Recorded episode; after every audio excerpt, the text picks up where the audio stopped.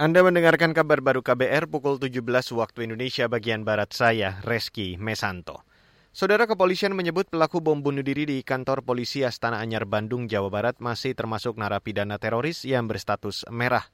Meski sebelumnya pelaku pernah dipenjara selama empat tahun di Nusa Kambangan. Itu dikatakan Kapolri Listio Sigit Prabowo dalam konferensi pers hari ini. Status merah adalah napi teroris yang masih ekstrim, berpaham radikal dan dinilai tidak kooperatif. Jadi yang bersangkutan ini sebelumnya ditahan atau di proses di LP Nusa Kambangan. Artinya dalam tanda kutip masuk kelompok yang masih merah. Sehingga tentunya untuk proses deradikalisasinya juga membutuhkan teknik dan taktik yang berbeda. Kapolri Listio Sigit menambahkan proses deradikalisasi bagi pelaku membutuhkan teknik dan taktik yang berbeda karena yang bersangkutan susah dan menghindar untuk diajak bicara.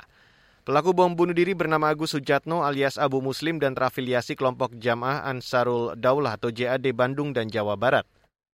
Menurut Kapolri, pelaku pernah ditangkap dalam peristiwa bom Cicendo dan menjalani hukuman 4 tahun penjara di Nusa Kambangan sebelum dibebaskan pada 2021. Beralih ke berita selanjutnya, Saudara, Kementerian Badan Usaha Milik Negara atau BUMN berencana melakukan penawaran saham ke publik atau IPO saham BUMN pada tahun depan. Wakil Menteri BUMN Pahala Nugraha Mansuri mengatakan, ada empat perusahaan yang digandeng untuk IPO. Perusahaan tersebut adalah Pertamina Geothermal Energy, Pertamina Hulu Energy, Perkebunan Nusantara atau Plamco, dan Pupuk Kaltim.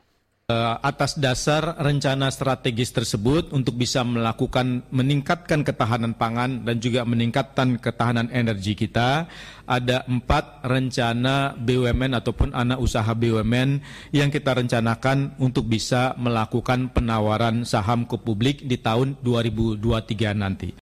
Wakil Menteri BUMN Pahala Nugraha Mansuri menyebut langkah ini diambil untuk dapat meningkatkan ke arah IPO 2023 yang lebih baik. Pahala Nugraha mengatakan, pekerjaan rumah BUMN saat ini adalah menjadi penghasil laba untuk sumber penerimaan negara bukan pajak atau PNBP, serta membantu pemerintah merealisasikan visi Indonesia 2045 menjadi negara emas. Saudara Provinsi Daerah Istimewa Yogyakarta meraih predikat sebagai pembina pelayanan publik terbaik pada, pada kategori provinsi di Indonesia. Penghargaan-penghargaan yang diperoleh antara lain di Fagana, Pionir Penanggulangan Bencana Berbasis Inklusi, pemerintah Provinsi DIY berhasil masuk top 40 Sistem Inovasi Pelayanan Publik atau Sinovik 2022. Kepala Dinas Perizinan dan Penanaman Modal atau DPPM DIY Agus Priyono mengatakan, pelayanan publik terutama perizinan harus memiliki inovasi.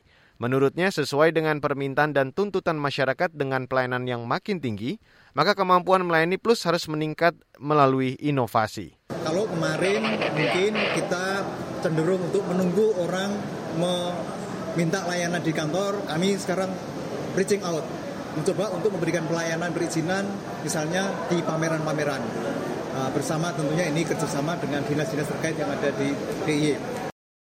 Kepala Dinas Perizinan dan Penanaman Modal atau DPPM DIY Agus Priyono menambahkan, untuk mengembangkan pelayanan, Provinsi DIY menggunakan layanan WhatsApp call, mesin telepon yang bisa menjawab otomatis dan beberapa layanan lain. Sementara untuk pelayanan perizinan, Dinas Perizinan DIY juga memiliki pelayanan perizinan berusaha dan non-berusaha. Saat ini tantangannya adalah mengedukasi masyarakat supaya terbiasa menggunakan aplikasi layanan perizinan tersebut. Terima kasih Anda sudah mendengarkan kabar baru yang dipersembahkan oleh kantor Berita Radio. Saya Reski Mesanto.